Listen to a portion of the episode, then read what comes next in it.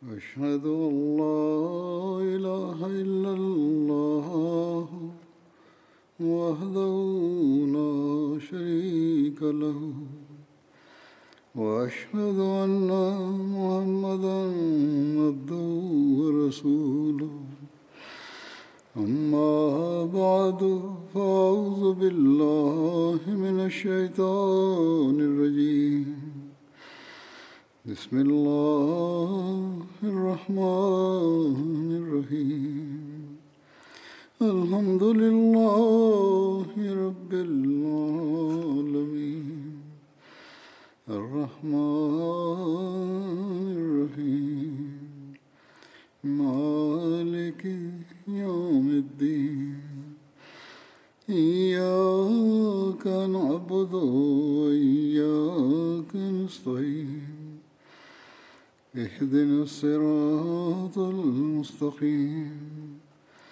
صراط الذين أنعمت عليهم غير المغضوب عليهم ولا الضالين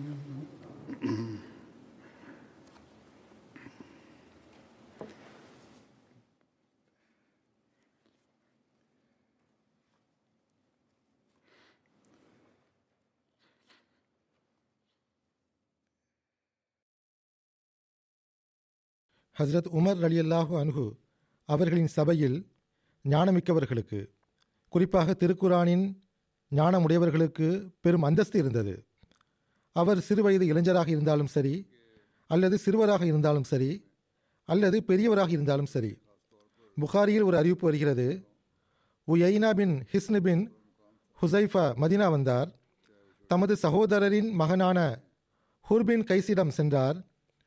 ஹுர்பின் guys எப்படிப்பட்ட மக்களுள் ஒருவராக இருந்தார் என்றால், அவர்களை ஹஜ்ரத் உமர் ரலியல்லாஹு அன்ஹு அவர்கள் தம் அருகில் அமரச் செய்திருந்தார்கள். மேலும் திருக்குரான் ஓதுபவர்களும் ஹஜ்ரத் உமர் ரலியல்லாஹு அன்ஹு அவர்களின் சபையில் அருகில் அமரக்கூடியவர்களாக இருந்தார்கள். திருக்குரான் குறித்து அன்னாருக்கு ஆலோசனை வழங்கக்கூடியவர்களாக அவர்கள் இருந்தார்கள். அவர்கள் பெரிய வயதுடையவர்களாக இருந்தாலும் சரி, அல்லது இளைஞராக இருந்தாலும் சரி. உயைனா தனது சகோதரின் மகனை பார்த்து, எனது சகோதரின் மகனே, இந்த அமீரிடத்தில் உமக்கு செல்வாக்கு உள்ளது, ஆகவே நான் அவரிடத்தில் செல்ல எனக்காக அனுமதி கேள் என்றார். அவரிடத்தில் செல்ல நான் உங்களுக்கு அனுமதி வாங்கிக் கொள்கிறேன் என ஹுர்பின் கைஸ் கூறினார். ஆகவே ஹுர் அவர்கள் உயைனாவுக்காக அனுமதி கேட்டபோது ஹஸ்ரத் உமர் ரலியல்லாஹு அன்ஹு அவர்கள் அவருக்கு அனுமதி வழங்கினார்கள். உயைனா அன்னாரிடத்தில் சென்றபோது, ஹத்தாபின் மகனே, அல்லாஹ்வின் மீது ஆணையாக தாங்கள் எங்களுக்கு அதிகம் செல்வம் கொடுப்பதும் கிடையாது, எங்களுக்கும் எங்களுடைய செல்வத்திற்கிடையிலும் நீதியுடன் தாங்கள் தீர்ப்பளிப்பதும் கிடையாது என்று கூறினார். இதை கேட்ட ஹஸ்ரத் உமர் ரலியல்லாஹு அன்ஹு அவர்கள் கோபமடைந்தார்கள். இந்த அளவுக்கு என்றால், அவரை பார்த்து ஏதோ கூற முற்படும் போது ஹூர் அவர்கள் ஹஸ்ரத் உமர் ரலியல்லாஹு அன்ஹு அவர்களிடம், அமீருல் மோமினின் அவர்களே, அல்லாஹ் தனது நபி ஸல்லல்லாஹு அலைஹி வஸல்லம் அவர்களை பார்த்து, ஹுசில் அஃப்வ வ அமுர் பில் ஒர்ஃபி வாரிஸ் அனில் ஜாஹிலீன், நபியே, எப்போதும் மன்னிப்பை கடைபிடிப்பீராக, நன்மைக்கான கட்டளையை கொடுப்பீராக, அறிவற்றவர்களை விட்டு முகந்திருப்பீராக என்று கூறியுள்ளான். மேலும் இந்த உயைனா அறிவற்றவர்களில் ஒருவராவார் என்று கூறினார். அல்லாஹ்வின் மீது ஆணையாக ஹூர் அவர்கள் அன்னாருக்கு முன் இந்த வசனத்தை ஓதிய போது ஹஸ்ரத் உமர் ரலியல்லாஹு அன்ஹு அவர்கள் அங்கேயே பேசாமல் நின்று விட்டார்கள், ஒன்றும் பேசவில்லை. ஹஸ்ரத் உமர் அவர்கள் அல்லாஹ்வின் வேதத்தை கேட்டு அமைதியாகி விடுவார்கள். ஹஸ்ரத் முதலாவது ஹலீஃபத்துல் மசீஹ் ரலியல்லாஹு அன்ஹு அவர்கள் ஒரு சம்பவத்தை இவ்வாறு எடுத்துரைக்கிறார்கள். ஹஸ்ரத் உமர் ரலியல்லாஹு அன்ஹு அவர்களின் சபைக்கு ஒரு செல்வந்தர் வந்தார். அந்த சபையில் 10 வயதுடைய ஒரு சிறுவன் அமர்ந்திருப்பதைக் கண்டு அவர் அருவருப்படைந்தார். இவ்வாறான மேன்மைமிக்க அவையில் சிறுவர்களுக்கு என்ன வேலை என்று கருதினார். தற்செயலாக ஹஸ்ரத் உமர் ரலியல்லாஹு அன்ஹு அவர்கள் அந்த செல்வந்தரின் ஒரு செயலை கண்டு கோபமடைந்தார்கள். மரண தண்டனையை நிறைவேற்றுவோரை அழைத்தார்கள். அப்போது அதே சிறுவன், வல் காசிமீனல் கைஸ், இரையச்சமுடையவர்கள் கோபத்தை அடக்குபவர்கள் என்று கூறினான். அத்துடன் வாரிஸ் அனில் ஜாஹிலீன், அறிவற்றவர்களை விட்டு முகந்திருப்புவீராக என்று ஓதியவாறு இவர் அறிவற்றவர்களை சார்ந்தவர் என்று கூறினான். அப்போது ஹஸ்ரத் உமர் ரலியல்லாஹு அன்ஹு அவர்களின் முகம் மாறியது. அன்னார் அமைதியாகிவிட்டார்கள். அப்போது அந்த நபருடைய சகோதரர் அவரை பார்த்து, எந்த சிறுவனை நீ ஏளனமாக கருதினாயோ அதே சிறுவன் தான் உன்னை காப்பாற்றியுள்ளான் என்று கூறினார். ஹசரத் உமர் ரலியல்லாஹு அன்ஹு அவர்கள் குழந்தைகளுக்கு எவ்வாறு ஒழுக்க பயிற்சி வழங்கினார்கள் என்பதை குறித்து ஒரு ரிவாயத்தில் வருகிறது. யூசுப் பின் யாக்கூபு கூறுகிறார்கள், நாங்கள் சிறுவயது குழந்தைகளாக இருக்கும்போது இப்னு ஷஹாப் அவர்கள் என்னையும் எனது சகோதரனையும் என்னுடைய சச்சாவின் மகனையும் பார்த்து கூறினார், நீங்கள் குழந்தைகளாக இருப்பதால் தம்மை தாமே ஏளனமாக கருத வேண்டாம். ஏனென்றால் ஹஸ்ரத் உமர் அவர்களுக்கு ஏதேனும் ஒரு விவகாரத்தை எதிர்கொள்ள நேர்ந்தால் அன்னார் குழந்தைகளை அழைப்பார்கள். மேலும் அவர்களிடமும் ஆலோசனை கேட்பார்கள். எதற்காக என்றால் அவர்களின் புத்திகளை கூர்மையாக்க அன்னார் விரும்பினார்கள். உஹது போரில் போரின் நிலை தலைகீழான போது முஸ்லிம்கள் கடும் நஷ்டத்தை சந்திக்க நேர்ந்தபோது அந்நேரத்தில் அபு சுஃபியான் அவர்கள் 3 முறை உரத்த குரலில் ஒரு விஷயத்தை கூறினார். இங்கு ஹஸ்ரத் உமர் அவர்களின் தன்மானம் பற்றிய விஷயம் வருகிறது. உங்களுள் முஹம்மது ஸல்லல்லாஹு அலைஹி வஸல்லம் இருக்கிறாரா என்று கேட்டார். ஹஸ்ரத் நபி ஸல்லல்லாஹு அலைஹி வஸல்லம் அவர்கள் இதற்கு பதிலளிக்க வேண்டாம் என சஹாபாக்களிடம் கூறிவிட்டார்கள். பிறகு அபு சுஃபியான் அவர்கள் உங்களிடையே அபு கஹாஃபாவின் மகன் உள்ளாரா என்று 3 முறை கேட்டார். பிறகு உங்களிடையே ஹத்தாபின் மகன் உள்ளாரா என்று கேட்டார். பிறகு அவர் தம் தோழர்களிடம் திரும்பி சென்று விட்டார். அவர்களிடம் சென்று இவர்கள் இறந்துவிட்டார்கள் என்று கூறினார்.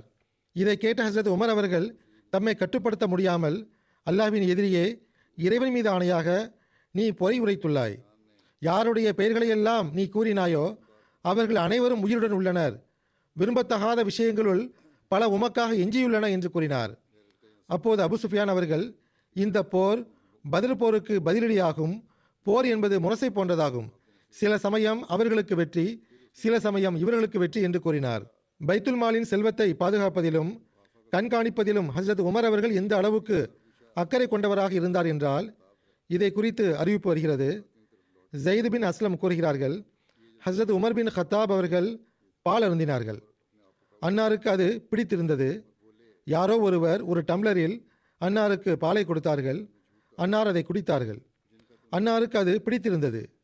பாலை கொடுத்த நபரிடம் ஹஸ்ரத் உமர் அவர்கள், இந்த பால் எங்கிருந்து கொண்டு வரப்பட்டது என்று கேட்டார்கள். அதற்கு அந்த நபர் தான் ஒரு நீரூற்று சென்றதாக கூறினார். அதன் பெயரை கூட அவர் கூறினார். அங்கு ஜகாத்துடைய ஒட்டகங்களுக்கு மக்கள் தண்ணீர் புகட்டி கொண்டிருந்தார்கள். அவர்கள் எனக்காக அதன் பாலை கறந்து கொடுத்தார்கள். அதை நான் தண்ணீர் அருந்தக்கூடிய பாத்திரத்தில் கொண்டு வந்தேன் என்று கூறினார். இது ஜகாத்துடைய செல்வமாகும். இதை நான் அருந்த மாட்டேன் என்று ஹஸ்ரத் உமர் அவர்கள் தம் கையை வாய்க்குள் இட்டு வாந்தி எடுத்து அதை வெளியேற்றிவிட்டார்கள். பராபின் மாரூருடைய மகன் கூறுகிறார், ஒரு நாள் ஹஸ்ரத் உமர் அவர்கள் வீட்டில் இருந்து கிளம்பினார்கள். உரை மேடைக்கு வந்தார்கள். அப்போது அன்னார் நோயுற்று இருந்தார்கள். அன்னாருடைய அந்த நோயுக்கு தேன் மருந்தாக கூறப்பட்டிருந்தது. பைத்துல் மாலில் தேன் கிண்ணம் இருந்தது. ஹஸ்ரத் உமர் அவர்கள் மக்களை பார்த்து, நீங்கள் அனுமதி அளித்தால் நான் அதை எடுத்துக்கொள்கிறேன், இல்லை என்றால் அது எனக்கு ஹராமாகும் என்று கூறினார்கள். மக்கள் அன்னாருக்கு அனுமதி வழங்கினர். பைத்துல் மாலுடைய செல்வத்தை பாதுகாப்பதில் எந்த அளவு அக்கறை இருந்தது என்பதை பற்றிய ஒரு சம்பவத்தை நான் முன்பும் ஒரு முறை எடுத்துரைத்துள்ளேன். தற்போது அதை சுருக்கமாக கூறுகிறேன். ஒரு முறை மதிய வேளையில் கடும் வெப்பத்தில் பின்தங்கிவிட்ட 2 ஒட்டகங்களை அதன் மேய்ச்சல் நிலத்திற்கு அவை காணாமல் போய்விடக்கூடாது என்பதற்காக அன்னாரே ஓட்டிச் சென்று கொண்டிருந்தார்கள். தற்செயலாக ஹஸ்ரத் உஸ்மான் அவர்கள் இதை கண்டபோது, இந்த பணியை நாங்கள் செய்து கொள்கிறோம், நீங்கள் நிழலுக்கு வாருங்கள் என்று கூறினார். அதற்கு ஹஸ்ரத் உமர் அவர்கள், நீங்கள் நிழலில் நிம்மதியாக இருங்கள், இது என்னுடைய பணியாகும், நான் தான் இதை செய்வேன் என்று கூறினார்கள். இந்த சம்பவத்தை ஹஸ்ரத் முஸ்லிம் மௌத் ரலியல்லாஹு அன்ஹு அவர்கள் இவ்வாறு எடுத்துரைக்கிறார்கள். அல்லாஹ் தன் வாக்குறுதி கேட்ப முஸ்லிம்களுக்கு செல்வத்தை கொடுத்தான், பொருட்களை கொடுத்தான், கண்ணியம் வழங்கினான், அந்தஸ்தை வழங்கினான். அவ்வாறிருந்தும் அவர்கள் இஸ்லாத்தை விட்டு கவனமற்றவர்களாக இருக்கவில்லை. உங்களிடத்தில் இருப்பதைக் கண்டு தமது மார்க்கத்தை விட்டு நீங்கள் கவனமற்றவர்களாக இருந்துவிடக்கூடாது. இஸ்லாமிய போதனையை விட்டு கவனமற்றவர்களாக இருந்துவிடக்கூடாது. தமது பொறுப்புகளை விட்டு கவனமற்றவர்களாக இருந்துவிடக்கூடாது என்று ஹஸ்ரத் முஸ்லிமோத் ரலியல்லாஹு அன்ஹு அவர்கள் கூறினார்கள். ஹஸ்ரத் முஸ்லிமோத் ரலியல்லாஹு அன்ஹு அவர்கள் தொடர்ந்து கூறுகிறார்கள். ஹஸ்ரத் உஸ்மான் அவர்கள் அறிவிக்கிறார்கள், ஒரு முறை நாங்கள் வெளியே கூடாரத்தில் அமர்ந்திருந்தோம். எந்த அளவு கடுமையான கொடையாக இருந்தது என்றால் கதவை திறக்கக்கூட துணிவு வரவில்லை. அப்போது என் அடிமை என்னிடம் வந்து, பாருங்கள், கடும் வெயிலில் வெளியே ஒரு நபர் திரிந்து கொண்டிருக்கிறார் என்று கூறினார். சிறிது நேரம்தான் கழிந்திருக்கும். அந்த நபர் எனது கூடாரத்திற்கு அருகில் வந்துவிட்டார். நான் அவர் யாரென்று பார்த்தபோது அவர் ஹசரத் உமராக இருந்தார்கள். அவர்களை கண்டபோது நான் அச்சமுற்று வெளியே வந்தேன்.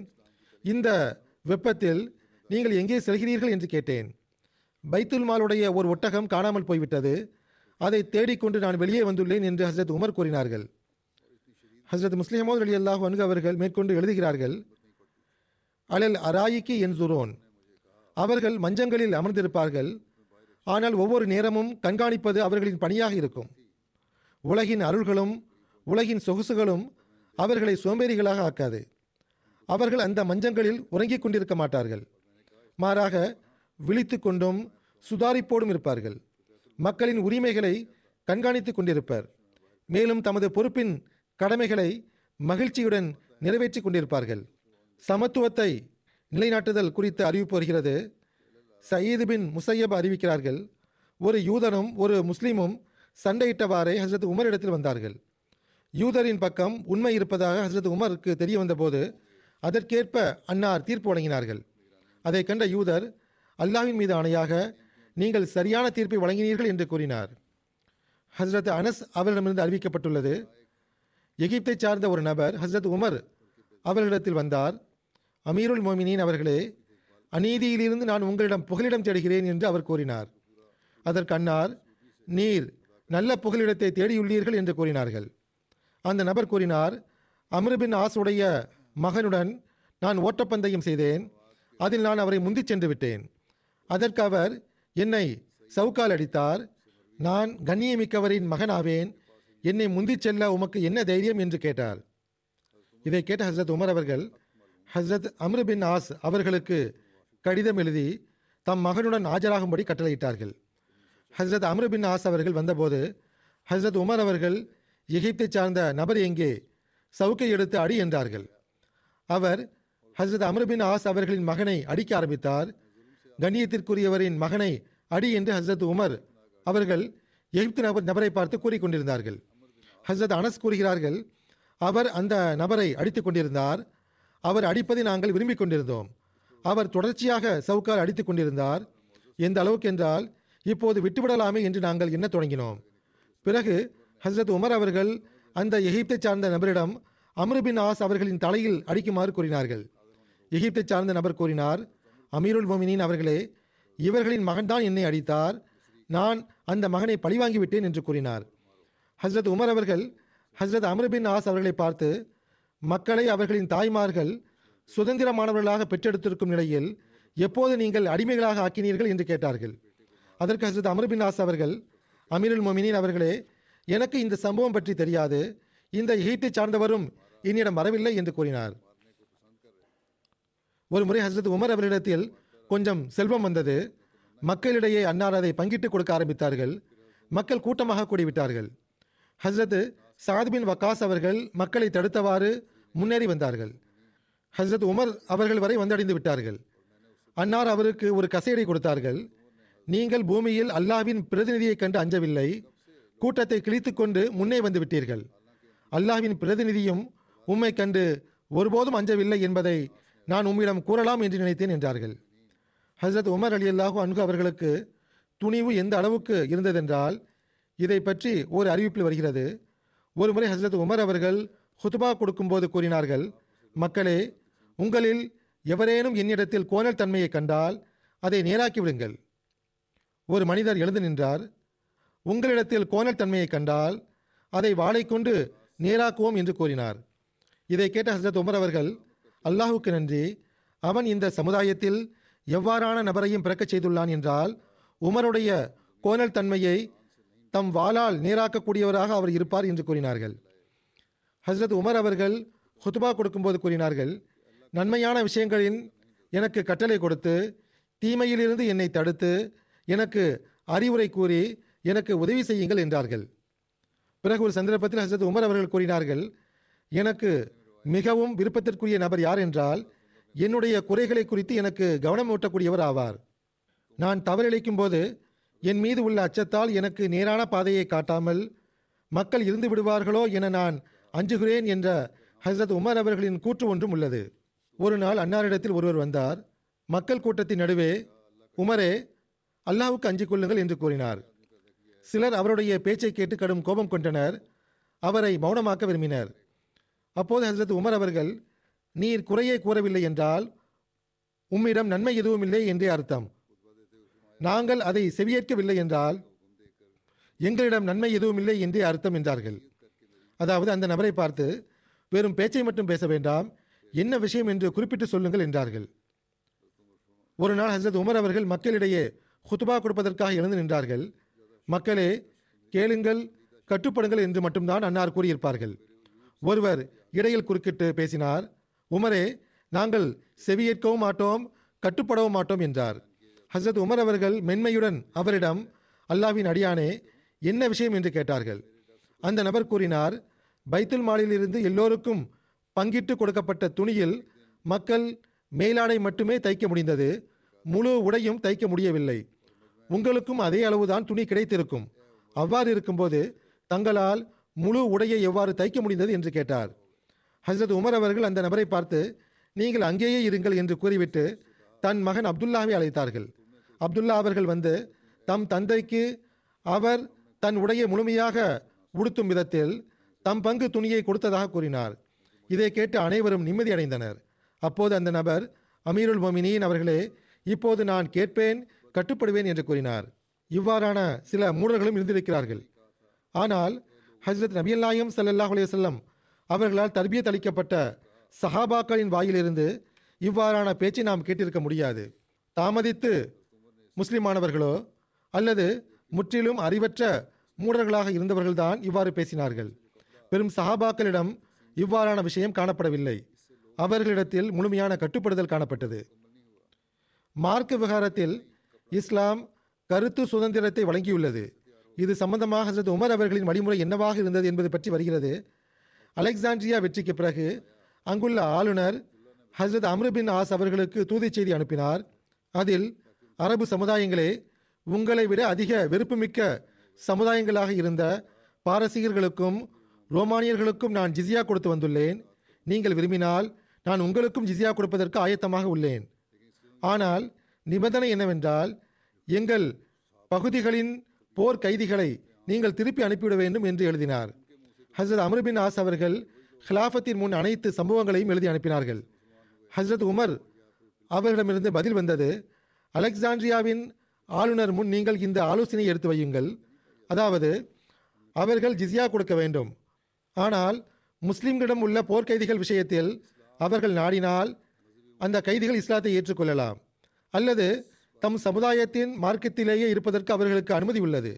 இதன் முடிவை அந்த கைதிகளிடம் விட்டுவிடலாம். எவர் முஸ்லீம் ஆவாரோ அவருக்கு முஸ்லிம்களை போன்றே உரிமைகளும் கடமைகளும் உண்டு.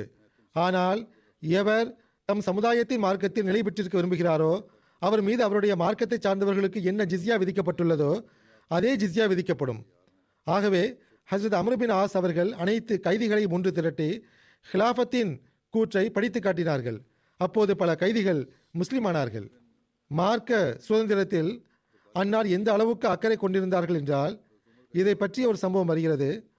ஒரு முறை ஒரு கிறிஸ்தவ மூதாட்டி தனது ஒரு தேவையின் காரணமாக ஹசரத் உமர் அவரிடத்தில் வந்தால், முஸ்லீமாகிவிட்டால் நீங்கள் பாதுகாப்படைந்து விடுவீர்கள், அல்லாஹ் ஹசரத் முஹம்மது ஸல்லல்லாஹு அலைஹி வஸல்லம் அவர்களை உண்மையுடன் அனுப்பியுள்ளான் என ஹசரத் உமர் அவர்கள் அந்த மூதாட்டியிடம் கூறினார்கள். அதற்கு அந்த மூதாட்டி, நான் கிளவியாகிவிட்டேன், மரணம் எனக்கு அருகில் உள்ளது என்று கூறினாள். அன்னார் அந்த மூதாட்டியுடைய தேவையை பூர்த்தி செய்து அனுப்பி வைத்தார்கள். அன்னாருடைய இந்த பணி அப்பெண்ணுடைய தேவையை தவறாக பயன்படுத்தி பலவந்தமாக அப்பெண்ணை முஸ்லீமாக ஆக்க முற்பட்டதோ என அன்னார் தமக்கு தாமே அஞ்சிக் கொண்டார்கள். ஆகவே அந்த செயலினால் அன்னார் அல்லாஹ்விடம் பாவமன்னிப்பு கோரினார்கள். அல்லாஹ்வே, நான் அந்த மூதாட்டிக்கு நேரான வழியைத்தான் காட்டினேன், அவளை கட்டாயப்படுத்தவில்லை என்று பாவமன்னிப்பு கேட்டார்கள்.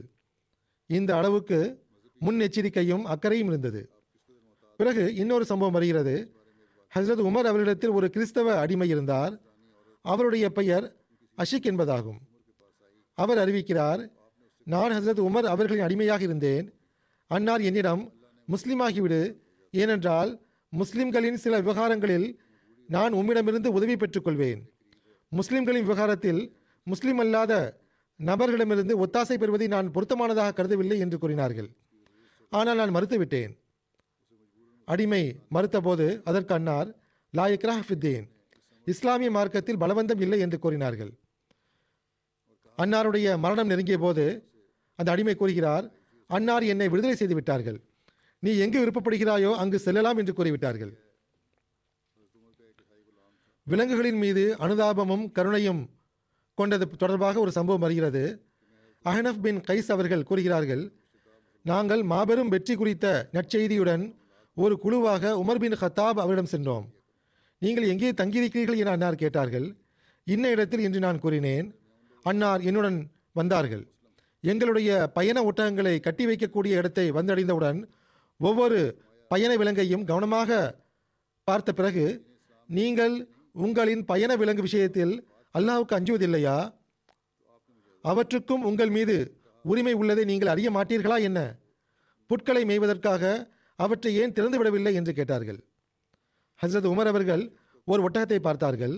இயலாமை மற்றும் நோயின் காரணிகள் அதன் மீது தெளிவாக தென்பட்டன. சாலிபின் அப்துல்லா கூறுகிறார்கள், ஹசரத் உமர் பின் ஹத்தாப் அவர்கள் ஒட்டகத்தின் பின்பகுதியில் இருந்த ஒரு காயத்திற்கு அருகில் தம் கையை வைத்தார்கள். தம்மை தாமே விழித்தவாறு, உம் விஷயத்தில் அல்லாஹ் என்னிடம் விசாரிக்க கூடாதே என்று நான் அஞ்சுகிறேன் என்று அந்த ஒட்டகத்தை பார்த்து கூறினார்கள். பிறகு அஸ்லமிடமிருந்து இன்னொரு அறிவிப்பு உள்ளது. அவர்கள் கூறுகிறார்கள், ஒரு முறை ஹசரத் உமர் அவர்கள், புதிய மீனை சாப்பிட வேண்டும் என்று எனது உள்ளம் நாடுகிறது என்றார்கள். எர்ஃபா எனும் பெயர் கொண்ட ஹசரத் உமர் அவர்களின் அடிமை பயண விலங்கின் மீது பயணித்து முன்னும் பின்னும் 4 மைல்கள் ஓடச் செய்து ஒரு நல்ல மீனை வாங்கி வந்தார். பிறகு சவாரியை கவனித்தார், அதை குளிப்பாட்டினார். அப்போது ஹசரத் உமர் அவர்களும் அங்கு வந்துவிட்டார்கள். அந்த சவாரியை பார்த்து அன்னார் கூறினார்கள், இதன் காதுகளுக்கு கீழே உள்ள வியர்வையை நீங்கள் துடைக்க மறந்துவிட்டீர்கள். நீங்கள் உமருடைய விருப்பத்தை நிறைவேற்ற ஒரு விலங்கை துன்பத்தில் ஆழ்த்து விட்டீர்கள். அல்லாஹ்வின் மீது ஆணையாக உமர் உம்முடைய இந்த மீனை உண்ணமாட்டார் என்று கூறினார்கள். ஒரு முறை கோடை காலத்தில் மதிய நேரத்தில் ஈராக்கிலிருந்து ஒரு குழு ஹசரத் உமர் அவரிடத்தில் வந்தது. அவர்களில் அஹ்னஃப் பின் கைஸ் அவர்களும் இருந்தார்கள்.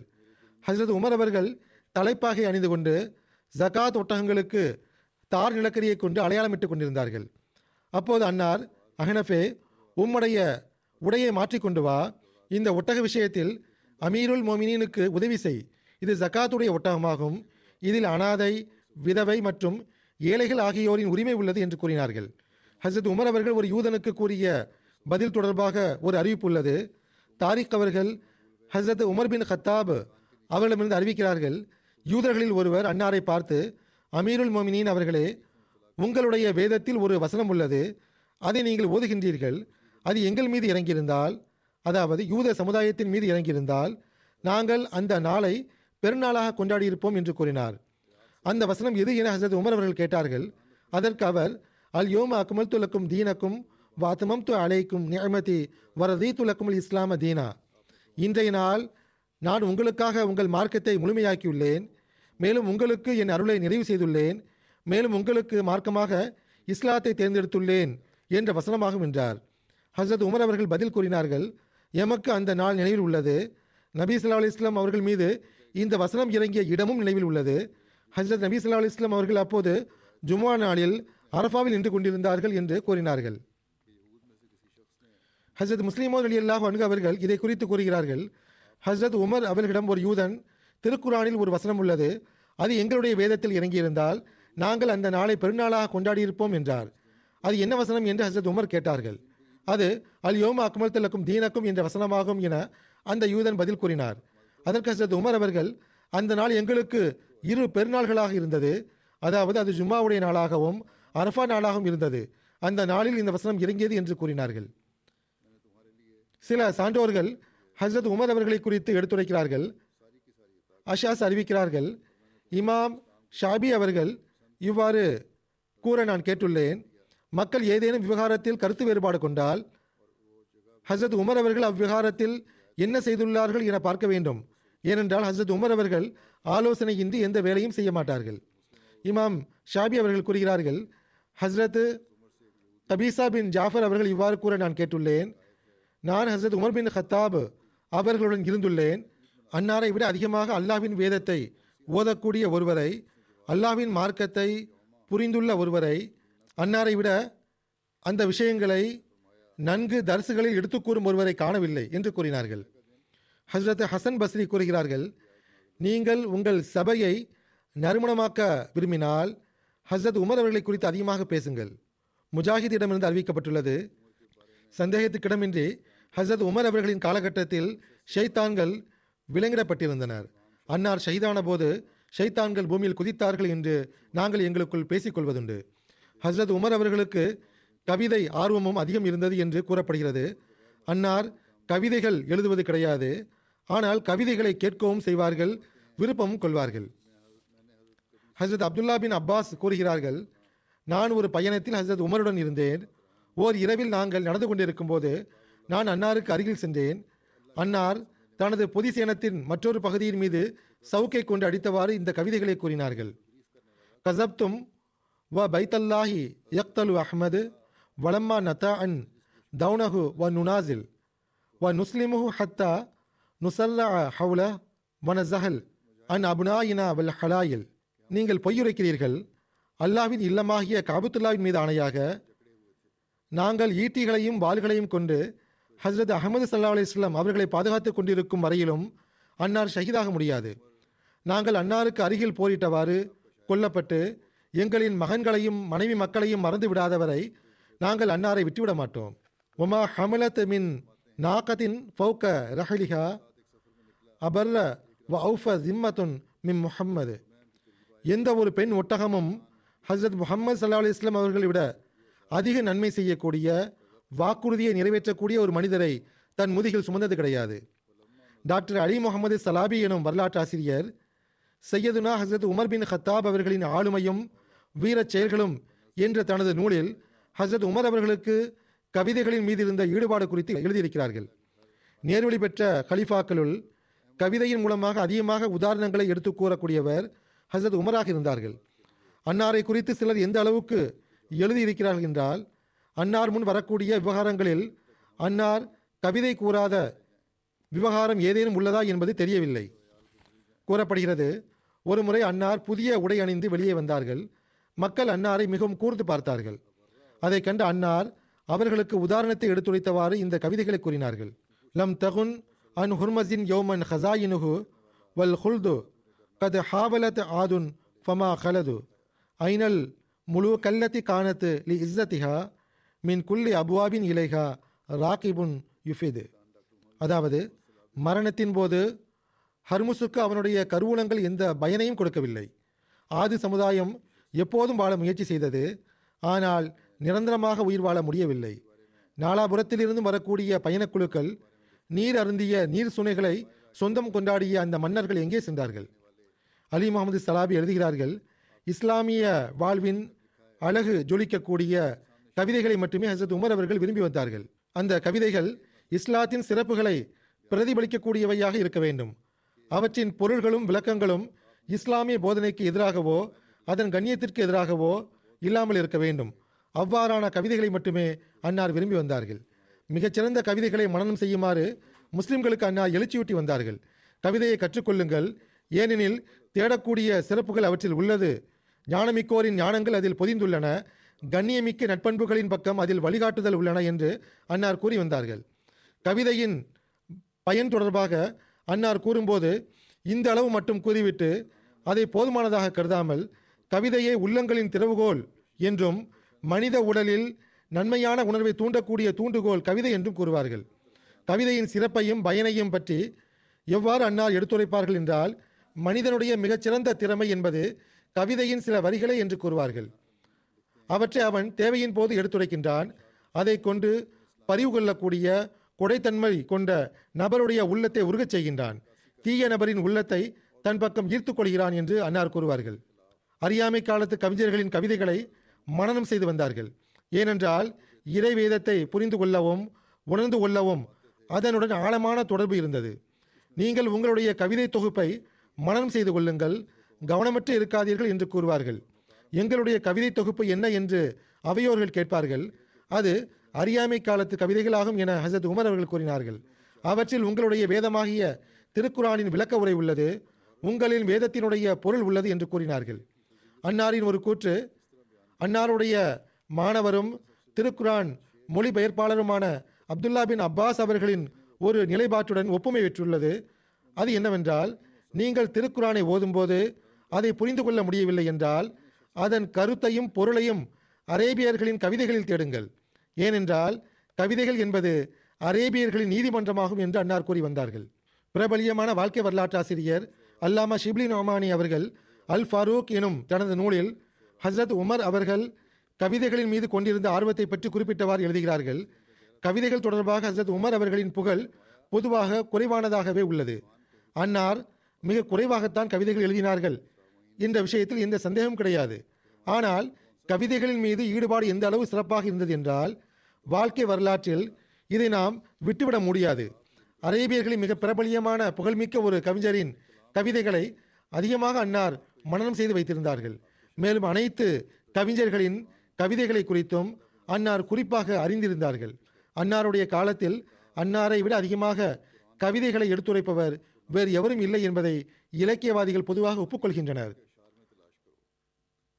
ஜாஹிஸ் என்பவர் அல் பயான் வ அல் தபீன் எனும் தனது நூலில் எழுதுகிறார், ஹசரத் உமர் பின் ஹத்தாப் அவர்கள் தம் காலத்தில் அனைவரையும் விட கவிதைகளை கண்டறியக்கூடியவராக இருந்தார்கள். ஹசரத் உமர் அவர்கள் கவிதைகளை கேட்பதில் அன்னாரின் நிலை எவ்வாறு இருந்ததென்றால், நல்ல கவிதைகளை கேட்கும்போது மீண்டும் மீண்டும் இன்புற்று அதை எடுத்துரைப்பார்கள். ஹிலாஃபத்தின் பெரும் பொறுப்பின் காரணமாக இவ்விஷயங்களில் ஈடுபட வாய்ப்பு கிடைப்பதில்லை தான். ஆயினும் அன்னாரிடத்தில் இயல்பான ஈடுபாடு காணப்பட்டது. ஆயிரக்கணக்கான கவிதைகள் மனனமாக அன்னாருக்கு நினைவில் இருந்தன.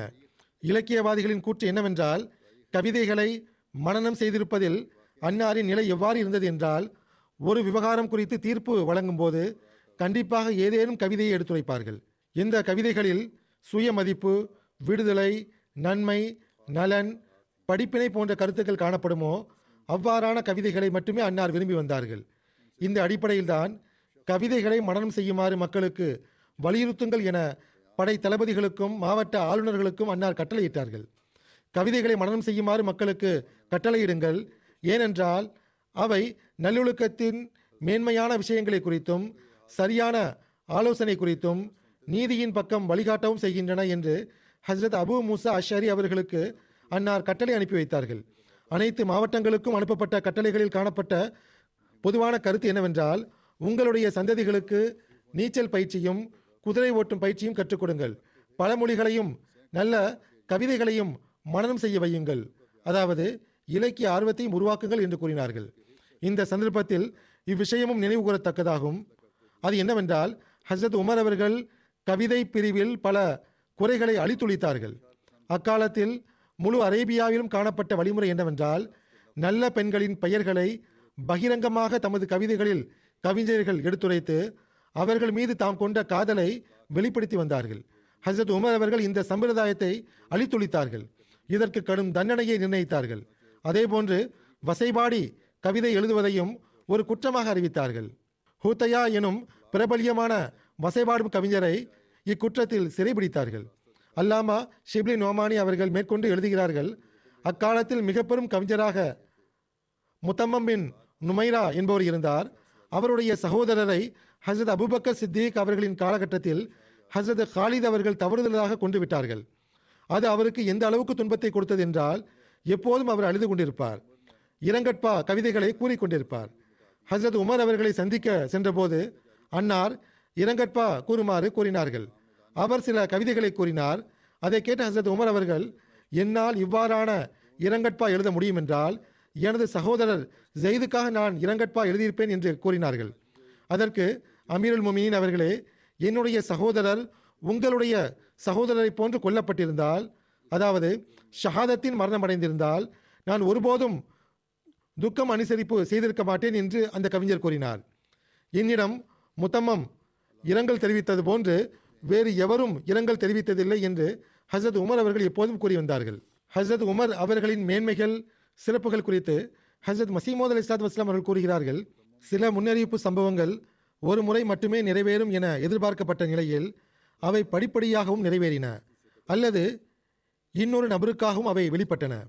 உதாரணமாக, நம்முடைய நபி ஸல்லல்லாஹு அலைஹி வஸல்லம் அவர்களின் ஒரு முன்னறிவிப்பு என்னவென்றால், சீசர் மற்றும் கிஸ்ராவின் கருவூலங்களின் திறவுகோள்கள் அன்னாருடைய கைகளில் வைக்கப்பட்டன. முன்னறிவிப்பு வெளிப்படுவதற்கு முன்பே ஹஜ்ரத் நபி ஸல்லல்லாஹு அலைஹி வஸல்லம் அவர்கள் மரணமடைந்து விட்டார்கள் என்பது வெளிப்படை. ஹஜ்ரத் நபி ஸல்லல்லாஹு அலைஹி வஸல்லம் அவர்கள் சீசர் மற்றும் கிஸ்ராவின் கருவூலங்களையும் பார்க்கவில்லை, திறவுகோள்களையும் பார்க்கவில்லை. அந்த திறவுகோள்கள் ஹஜ்ரத் உமர் ரலியல்லாஹு அன்ஹு அவர்களுக்கு கிடைக்க வேண்டும் என்று விதிக்கப்பட்டிருந்தது. ஏனென்றால் ஹஜ்ரத் உமர் ரலியல்லாஹு அன்ஹு அவர்களின் இருப்பு நிழல் ரீதியாக ஹஜ்ரத் நபி ஸல்லல்லாஹு அலைஹி வஸல்லம் அவர்களின் இருப்பாகவே இருந்தது. ஆகவே இறை அறிவிப்பின் உலகில் ஹஜ்ரத் உமர் ரலியல்லாஹு அன்ஹு அவர்களின் கை இறை தூதர் ஸல்லல்லாஹு அலைஹி வஸல்லம் அவர்களின் கையாக ஆக்கப்பட்டிருந்தது. பிறகு ஹஜ்ரத் மஸீஹ் மவ்ஊத் அலைஹிஸ்ஸலாத்து வஸ்ஸலாம் அவர்கள் கூறுகின்றார்கள், ஹஜ்ரத் சித்திக் அக்பர் ரலியல்லாஹு அன்ஹு, ஹஜ்ரத் உமர் ஃபாரூக் ரலியல்லாஹு அன்ஹு, ஹஜ்ரத் துன்னூரைன் இரு ஒளிகளை உடையவர் ரலியல்லாஹு அன்ஹு மற்றும் ஹஜ்ரத் அலி முர்த்ததா ரலியல்லாஹு அன்ஹு ஆகிய அனைவரும் உண்மையிலேயே மார்க்கத்தில் நம்பிக்கைக்குரியவர்களாக திகழ்ந்தார்கள் என்ற இந்த கொள்கை அவசியமாகும். இஸ்லாத்தின் இரண்டாவது ஆதமாக திகழ்ந்த ஹஜ்ரத் அபூபக்கர் ரலியல்லாஹு அன்ஹு அவர்கள் இவ்வாறு ஹஜ்ரத் உமர் ஃபாரூக், ஹஜ்ரத் உஸ்மான் ரலியல்லாஹு அன்ஹுமா ஆகிய இருவரும் மார்க்கத்தில் உண்மையான நம்பிக்கைக்குரியவர்களாக இல்லாதிருப்பின் இன்று நமக்கு திருக்குரானின் எந்த ஒரு வசனத்தையும் கூட இறைவன் புறமிருந்து வந்ததாக கூறுவது கடினமாக இருந்திருக்கும். பிறகு ஹஜ்ரத் மஸீஹ் மவ்ஊத் அலைஹிஸ்ஸலாத்து வஸ்ஸலாம் அவர்கள் கூறுகிறார்கள், ஹிலாஃபத் குறித்து எனது இறைவனிடமிருந்து எனக்கு அடிப்படையான ஆய்வு ஞானம் வழங்கப்பட்டுள்ளது. ஆராய்ச்சியாளர்களை போன்று இந்த உண்மையின் ஆழம் வரை நான் சென்றுவிட்டேன். எனது இறைவன் என் மீது வெளிப்படுத்தியுள்ள விஷயம் என்னவென்றால், சித்திக், ஃபாரூக் மற்றும் உஸ்மான் ரலியல்லாஹு அன்ஹும் ஆகியோர் நற்செயல் புரிபவர்களாகவும் நம்பிக்கை கொண்டவர்களாகவும் இருந்தார்கள். அல்லாஹ் தேர்ந்தெடுத்த மக்களைச் சேர்ந்தவர்களாக இருந்தார்கள். அவர்கள் கருணைமிக்க இறைவனின் அருளால் சிறப்பிக்கப்பட்டவர்களாக இருந்தார்கள். பெரும்பாலான இறை ஞானிகள் இவர்களின் உயர் குணங்களுக்கு சான்றளித்துள்ளார்கள். இவர்கள் அனைவரும் மேன்மையும் சிறப்பும் மிக்க இறைவனின் தன்னிறைவிற்காக தங்கள் நாடுகளை தொடர்ந்தார்கள். ஒவ்வொரு போரின் உலையிலும் நுழைந்தார்கள். ஒவ்வொரு வெயிற்காலத்தின் மதியத்தின் உஷ்ணத்தையும் குளிர்காலங்களின் இரவின் கடும் குளிரையும் இவர்கள் பொருட்படுத்தவில்லை. மாறாக புதிதாக மலர்ந்த இளைஞர்களைப் போன்று மார்க்கத்தின் வழியில் தம்மை மாய்த்து கொண்டார்கள். தம்மவர்கள் பக்கமோ அந்நியர்கள் பக்கமோ சாயவில்லை. அல்லாஹ் ரபுல் ஆலமீனுக்காக அனைவருக்கும் விடை கொடுத்து விட்டார்கள். அவர்களின் செயல்களிலும் நடவடிக்கைகளிலும் நறுமணம் கமிழ்கிறது. இவை அனைத்தும் அவர்களின் அந்தஸ்துகள் எனும் தோட்டங்களை நோக்கியும் அவர்களின் நன்மைகள் எனும் பூந்தோட்டங்களை நோக்கியும் வழிநடத்துகின்றன. அவற்றின் தென்றல் காற்று தனது நறுமணம் கமிழும் வீச்சால் இவர்களின் ரகசியங்களை தெரிவிக்கின்றது. இவர்களின் ஒளிகள் தமது முழுமையான பண்பால் நம்மீது வெளிப்படுகின்றன. ஆகவே நீங்கள் அவர்களின் ஒளிமிக்க பிரகாசமான அந்தஸ்துகளை அவர்களின் நறுமணத்தால் அறிந்து கொள்ளுங்கள். மேலும் அவசரப்பட்டவாறு தப்பெண்ணங்களை பின்பற்றிவிட வேண்டாம். மேலும் சில அறிவிப்புகளை கண்டு அவற்றின் பக்கம் சாய்ந்து விட வேண்டாம். ஏனென்றால் அவற்றில் அதிக விஷமும் அதிக மிகைப்படுத்துதலும் உள்ளது. அவை நம்பத்தகுந்ததல்ல. அவற்றில் பெரும்பாலான அறிவிப்புகள் தலைகீழாக புரட்டி போடும் புயலை போன்றும் மழை வருவதாக ஏமாற்றும் மின்னலை போன்றதாகவும் உள்ளன. ஆகவே அல்லாஹ்வுக்கு அஞ்சு கொள்ளுங்கள். மேலும் இந்த அறிவிப்புகளை பின்பற்றுவர்களை சார்ந்தவர்களாகி விடாதீர்கள். பிறகு ஹஜ்ரத் மஸீஹ் மவ்ஊத் அலைஹிஸ்ஸலாத்து வஸ்ஸலாம் அவர்கள் கூறுகிறார்கள், இறைவன் மீது ஆணையாக அல்லாஹ் இந்த இரு சான்றோர்களையும், அதாவது அபூபக்கர் மற்றும் உமர், அத்துடன் மூன்றாமவராக ஜுன்னூரைன் இரு ஒளிகளையும் உடையவர் இருக்கின்றார். இவர்கள் எப்படிப்பட்ட மக்கள் என்றால், இஸ்லாத்தின் வாசலிலும் படைப்பினங்களில் சிறந்தவராகிய முஹம்மது ரசூலுல்லாஹ் ஸல்லல்லாஹு அலைஹி வஸல்லம் அவர்களின் படையின் முன்னணியிலும் இருப்பவர்களாக அல்லாஹ் இவர்களை ஆக்கியுள்ளார். ஆகவே எவர் ஒருவர் இவர்களின் மேன்மையை மறுப்பாரோ, இவர்களின் தெளிவான சான்றை அற்பமாக நினைப்பாரோ, மேலும் இவர்களுடன் நாகரீகமாக நடந்து கொள்ளாமல் இவர்களை இழிவுபடுத்துவாரோ, இவர்களை ஏசி பேசுவதற்கு எந்நேரமும் ஆயத்தமாக இருப்பாரோ, இவர்களை வசைபாடுவாரோ, அவ்வாறான மனிதரின் தீய முடிவை குறித்தும் அவரின் ஈமான் வீணாகிவிடுவதை குறித்தும் நான் அஞ்சுகிறேன். அந்த சான்றோர்களுக்கு எவர்கள் துன்பம் கொடுத்தார்களோ, அவர்களை ஏசினார்களோ, அவதூறு சுமத்தினார்களோ, அவ்வாறானவர்களின் உள்ளம் கடினமாகி போனது. கருணைமிக்க இறைவனின் கோபம் அவர்களின் முடிவானது. பல முறை எனக்கு அனுபவம் உள்ளது. நான் தெளிவாக இதை வெளிப்படுத்தியும் உள்ளேன். அதாவது, இந்த சான்றோர்களோடு பகைமையும் வெறுப்பும் கொள்வதென்பது அருள்களை வெளிப்படுத்தும் அல்லாஹுடன் அதிகமாக தொடர்பை துண்டித்துக் கொள்வதற்கு காரணமாக அமையும். எவர் அவர்களிடத்தில் விரோதத்தை மேற்கொள்வாரோ, அவ்வாறான மனிதர் மீது கருணை மற்றும் பரிவின் அனைத்து வழிகளும் மூடப்பட்டுவிடும். அப்படிப்பட்ட மனிதருக்காக அறிவு ஞானத்தின் வாசல்கள் திறக்கப்படாது. அவர்களை அல்லாஹ் உலகின் இன்பங்களிலும் இச்சைகளிலும் விட்டு விடுவான். மேலும் மன விருப்பங்களின் கூலிகளில் விழச் செய்து விடுவான். மேலும் தனது வாசலில் இருந்து விலகி இருப்பவனாகவும் பயனடையாதவனாகவும் அவனை ஆக்கிவிடுவான். நபிமார்கள் எவ்வாறு துன்பமிழைக்கப்பட்டார்களோ அவ்வாறு அந்த நேர்வழி பெற்ற கலிஃபாக்களும் துன்பமிழைக்கப்பட்டார்கள். தூதர்கள் பழிக்கப்பட்டது போன்றே இவர்களும் பழிக்கப்பட்டார்கள். இவ்வாறு இவர்கள் தூதர்களின் வாரிசாக இருப்பது நிரூபிக்கப்பட்டு விட்டது. கியாமத் நாளன்று அவர்களின் நற்கூலி உறுதி செய்யப்பட்டு விட்டது. ஏனெனில் நம்பிக்கை கொண்டவர் எவ்வித குற்றமும் இன்றி பழிக்கப்படும் போது, அவர் நிராகரிப்பாளர் என்று அழைக்கப்படும் போது, தேவையின்றி அவர் வசைபாடப்படும் போது, அவர் ஏசி பேசப்படும் போது, அவர் நபிமார்களை ஒத்தவராக ஆகிவிடுகின்றார். அல்லாஹ்வால் தேர்ந்தெடுக்கப்பட்ட அடியார்களைப் போன்று ஆகிவிடுகின்றார். பிறகு நபிமார்களுக்கு பிரதிபலன் கொடுக்கப்படுவதைப் போன்று அவருக்கு கூலி கொடுக்கப்படுகின்றது. தூதர்களுக்கு கொடுக்கப்படும் நற்கூலியைப் போன்று அவரும் பெறுகிறார்.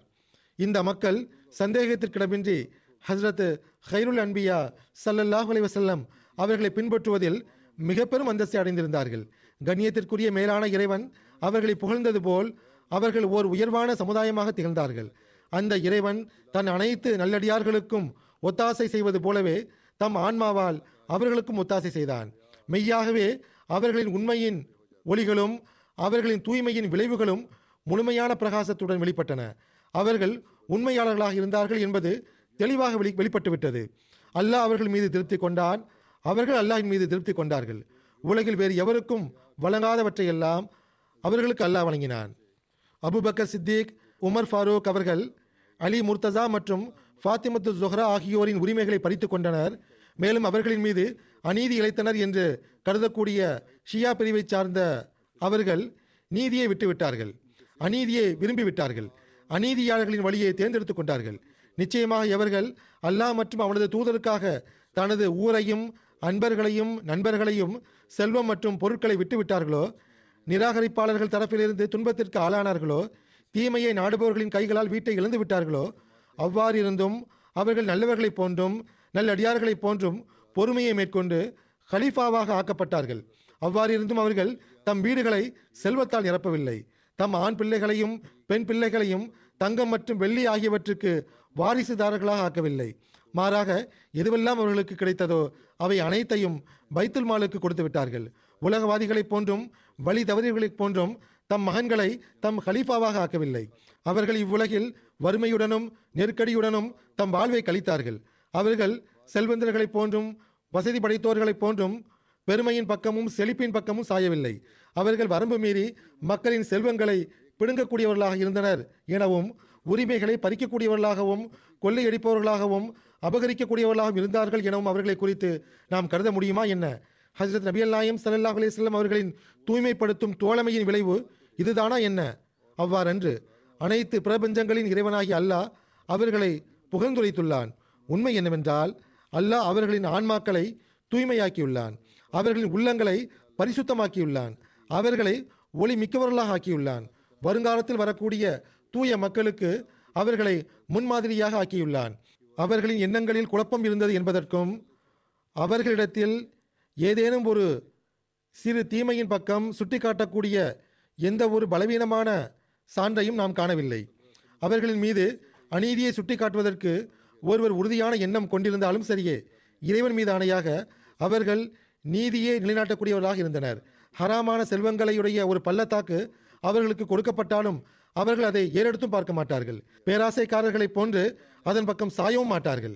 அவை தங்கத்தால் ஆன மலைகளாகவும் இருந்தாலும் சரி, அல்லது 7 பூமிகள் தங்கத்தால் ஆனவையாக இருந்தாலும் சரி, அவர்களுக்கு ஹலாலான செல்வம் கிடைக்கும்போது அதை அவர்கள் ஆற்றல் படைத்த இறைவனின் வழிகளிலும் மார்க்க திட்டங்களிலும் செலவழிப்பார்கள்.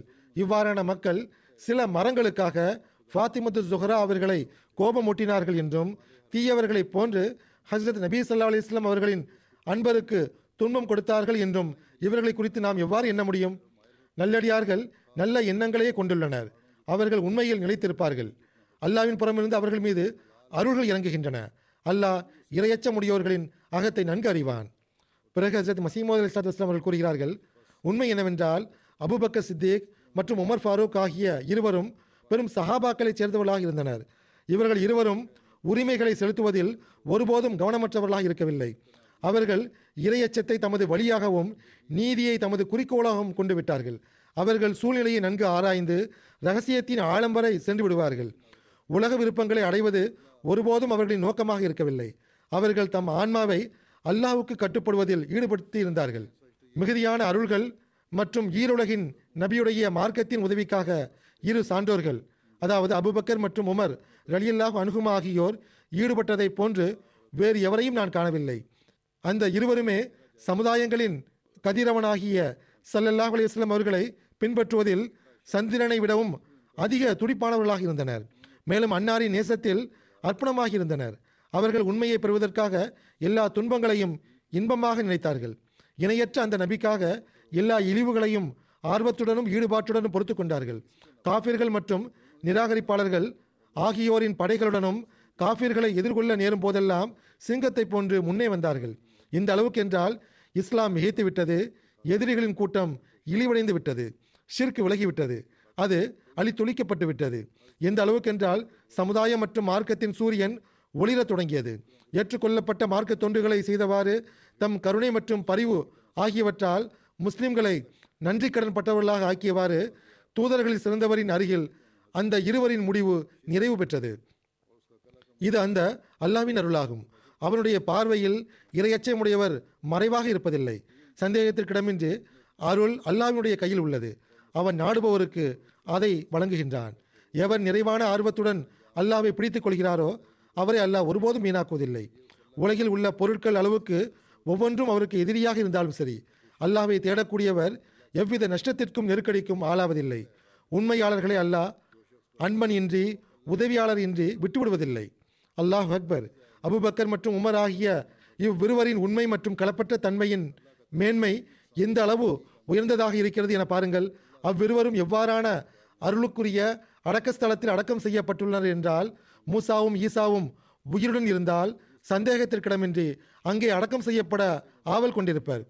ஆனால் இந்த தகுதி விருப்பம் கொள்வதால் மட்டுமே கிடைக்காது, நாட்டம் கொள்வதால் மட்டுமே இந்த தகுதி வழங்கப்படாது.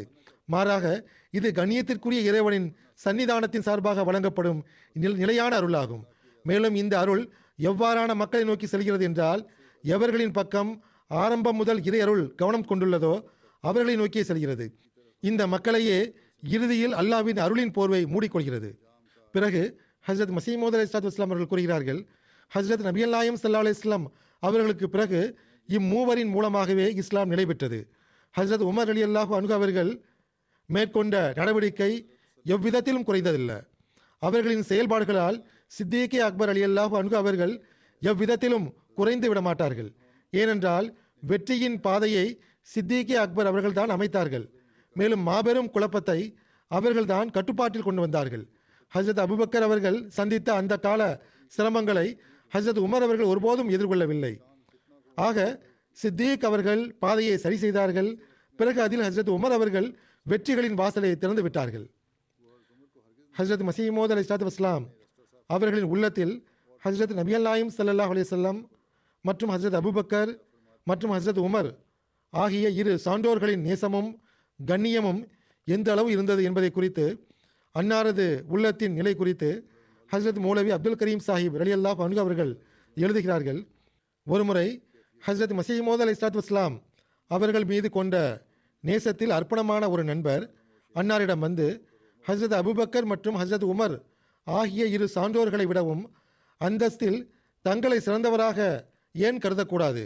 ஹஜ்ரத் ரசூலுல்லாஹி ஸல்லல்லாஹு அலைஹி வஸல்லம் அவர்களுக்கு மிக நெருக்கமானவராக தங்களை ஏன் கருதக்கூடாது என்று கேட்டார். அல்லாஹ் இதை கேட்டு ஹஜ்ரத் மஸீஹ் மவ்ஊத் அலைஹிஸ்ஸலாத்து வஸ்ஸலாம் அவர்களின் நிறம் மாறிவிட்டது. அன்னாரின் தலை முதல் பாதம் வரையிலும் ஒரு வினோதமான நிம்மதியின்மையும் கலக்கமும் தென்பட்டது. ஹஜ்ரத் மௌலவி அப்துல் கரீம் சாஹிப் அவர்கள் கூறுகிறார்கள், தன் மானமிக்க பரிசுத்தமான அந்த இறைவன் மீது நான் ஆணையிட்டு கூறுகிறேன், ஹஜ்ரத் மஸீஹ் மவ்ஊத் அலைஹிஸ்ஸலாத்து வஸ்ஸலாம் அவர்கள் மீது நான் கொண்ட ஈமானை அந்த தருணம் இன்னும் அதிகரிக்க செய்தது. அன்னார் தொடர்ச்சியாக 6 மணி நேரங்கள் வரை உரையாற்றினார்கள். அன்னார் பேச ஆரம்பிக்கும் போது நான் கடிகாரத்தை பார்த்து கொண்டேன். அதேபோல் சொற்பொழிவை முடிக்கும் போதும் பார்த்தேன். ஒரு நிமிடத்திற்கான வேறுபாடு கூட இருக்கவில்லை. இத்தனை நீண்ட நேரம் ஒரே கருத்தை எடுத்துரைப்பது, அதுவும் தொடர்ச்சியாக எடுத்துரைப்பது என்பது அசாதாரணமான வழக்கமாக இருந்தது. அந்த அனைத்து கூற்றிலும் ஹஜ்ரத் ரசூலுல்லாஹி ஸல்லல்லாஹு அலைஹி வஸல்லம் அவர்களின் மேன்மை, சிறப்பு மற்றும் தம் பணிவான நிலை குறித்தும் ஹசரத் அபூபக்கர் மற்றும் உமர் ஆகிய இரு சான்றோர்களின் மேன்மைகள் குறித்தும் எடுத்துரைத்தார்கள். நான் அவர்களை புகழக்கூடியவனாகவும் அவர்களின் கால் மண்ணாகவும் உள்ளதே எனக்கு போதுமான பெருமையாகும் என்று கூறினார்கள். இறைவன் அவர்களுக்கு வழங்கிய தனிச்சிறப்புகளை மேன்மைகளை கியாமத் வரையிலும் யாராலும் பெற முடியாது. ஹசரத் முகமது ரசூல்லா ஸல்லல்லாஹு அலைஹி வஸல்லம் அவர்கள் எப்போது மீண்டும் இவ்வுலகில் பிறப்பார்கள்? கண்ணியத்திற்குரிய சான்றோர்களான ஹசரத் அபூபக்கர் மற்றும் ஹசரத் உமர் ஆகியோருக்கு கிடைத்த தொண்டு செய்யும் பாக்கியம் வேறு யாருக்கு கிடைக்கும் என்று கேட்டார்கள். ஹசரத் உமர் ரலியல்லாஹு அன்ஹு அவர்களின் நட்குறிப்பு இங்கு முடிவடைகிறது. அதாவது குத்துபாக்களில் நட்குறிப்பு முடிவடைகிறது. இனி வரும் காலத்தில் அல்லாஹ் வாய்ப்பளித்தால் ஹசரத் அபூபக்கர் அவர்களின் நட்குறி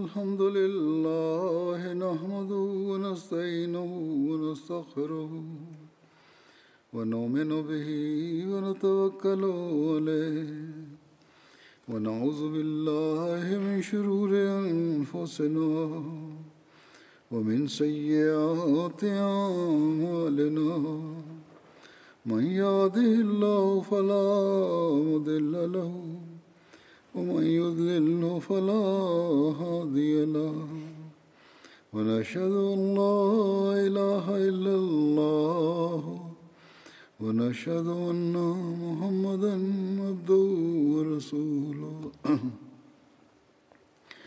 عباد الله رحمكم الله إن الله يأمر بالعدل والإحسان وإيتاء ذي القربى وينهى عن الفحشاء والمنكر والبغي يعظكم لعلكم تذكرون اذكروا الله يذكركم وادعوه يستجب لكم ولذكر الله أكبر.